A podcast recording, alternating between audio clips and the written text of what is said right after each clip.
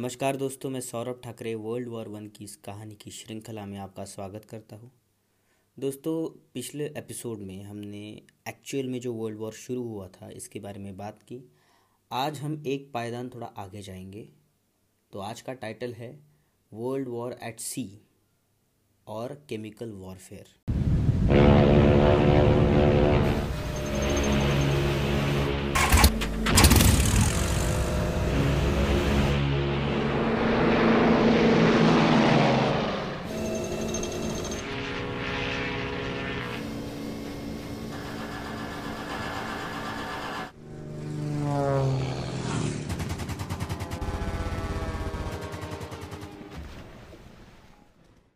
दोस्तों मॉडर्नाइजेशन अपनी चरम सीमा पे था। उसके वजह से नेवल वॉरफेयर जो समुद्र में जो शिप्स और सबमरीन लेके जो वॉरफेयर जो विकसित हुआ वर्ल्ड वॉर वन में, वो बहुत ही खतरनाक और बहुत ही बड़े पैमाने पे था और साथ में ही केमिकल वेपन्स का भी यूज़ हुआ।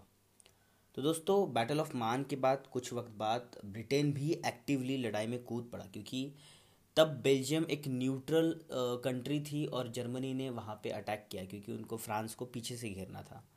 सो so, जब ये ये ब्रिटेन ने जब देखा तो ब्रिटेन एक्चुअल वॉरफेयर में कूद पड़ा और फिर बाद में ब्रिटेन और जर्मनी की नेवल बैटल भी शुरू हो गई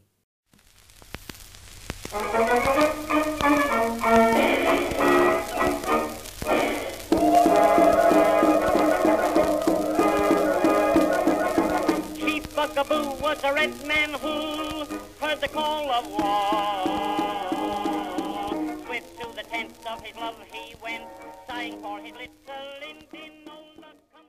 उस समय ब्रिटेन दुनिया में नेवी फोर्स में सबसे आगे था।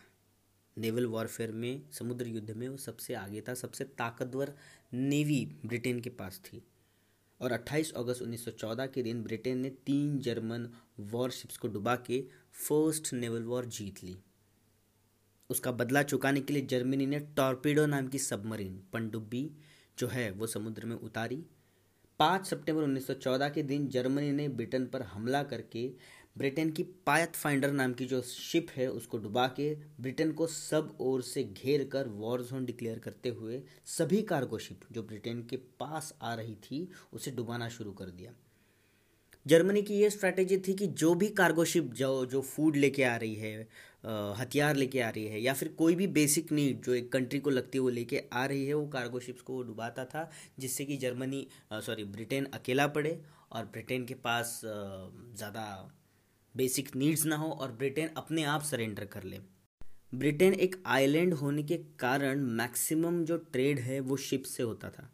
और जर्मनी ने जब पूरे ओर से घेर कर उसे वॉर जोन डिक्लेयर किया तो ब्रिटेन को जो बेसिक नीड है, किसी भी कंट्री को कुछ बेसिक नीड्स रहते हैं, जैसे खाना, पानी या फिर अलग अलग चीज़ें प्रोडक्ट्स वो मिलना ब्रिटेन को बंद हो गया और उसके आसार ब्रिटेन में दिखने लगे।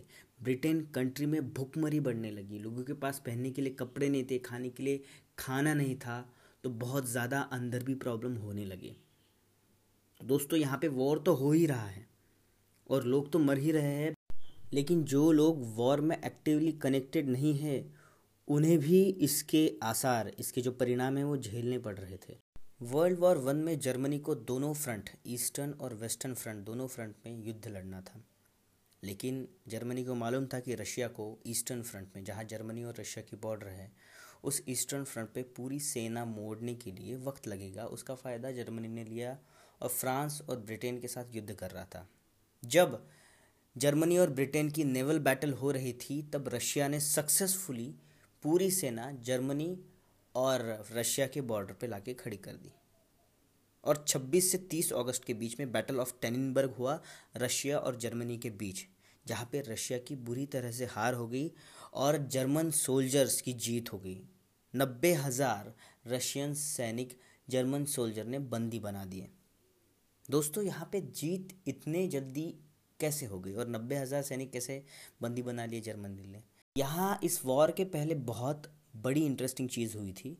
रशिया ने आक्रमण करने से पहले एक वायरलेस मैसेज ब्रिटेन और फ्रांस को भेजा था कि हम इस इस जगह से, ईस्टर्न फ्रंट से आक्रमण करने वाले हैं।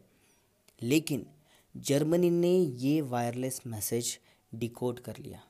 तो दोस्तों, रशिया कब आने वाला है, कहाँ आने वाला है, कितने लाख सैनिकों को लेके आने वाला है, कहाँ से कैसे आक्रमण करने वाला है, ये सब इन्फॉर्मेशन जर्मनी के पास पहले से ही थी। इसकी वजह से रशिया की हार हुई। उसके बाद ऑस्ट्रिया का युद्ध जब सर्बिया के साथ हुआ, जिससे ये युद्ध शुरू हुआ था एक्चुअली तो ऑस्ट्रिया की बहुत बुरी तरह से यहाँ हार हो गई। सर्बिया ने ऑस्ट्रिया को हरा दिया। ऑस्ट्रिया और सर्बिया के युद्ध के बाद जब ऑस्ट्रिया की हार हुई तो ऑस्ट्रिया और रशिया का भी युद्ध हुआ।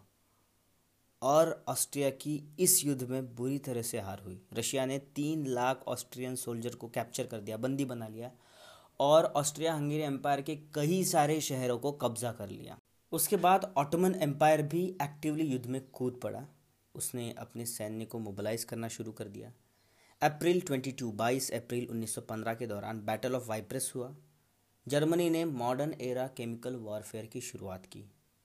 क्लोरीन गैस का अटैक। पाँच हज़ार फ्रेंच और अल्जीरियन सैनिक मारे गए बिना युद्ध लड़े और आखिरकार तेरह लाख लोग केमिकल वेपन से अफेक्ट हुए।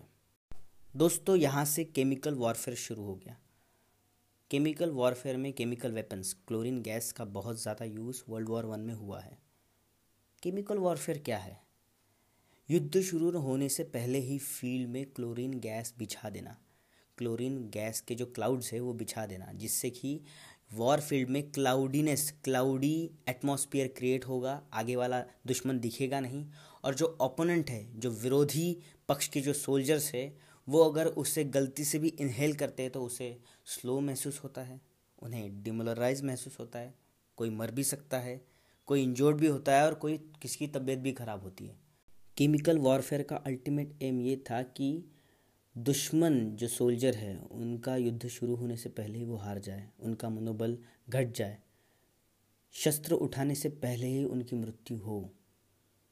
तो ये था केमिकल वॉरफेयर और ये वर्ल्ड वॉर वन में बहुत ही बड़े पैमाने पे यूज़ हुआ। तो दोस्तों, ये थी आज की कहानी। अगले पॉडकास्टिंग में इसकी आगे की कहानी। तब तक के लिए खुश रहिए सेफ़ रहिए। धन्यवाद।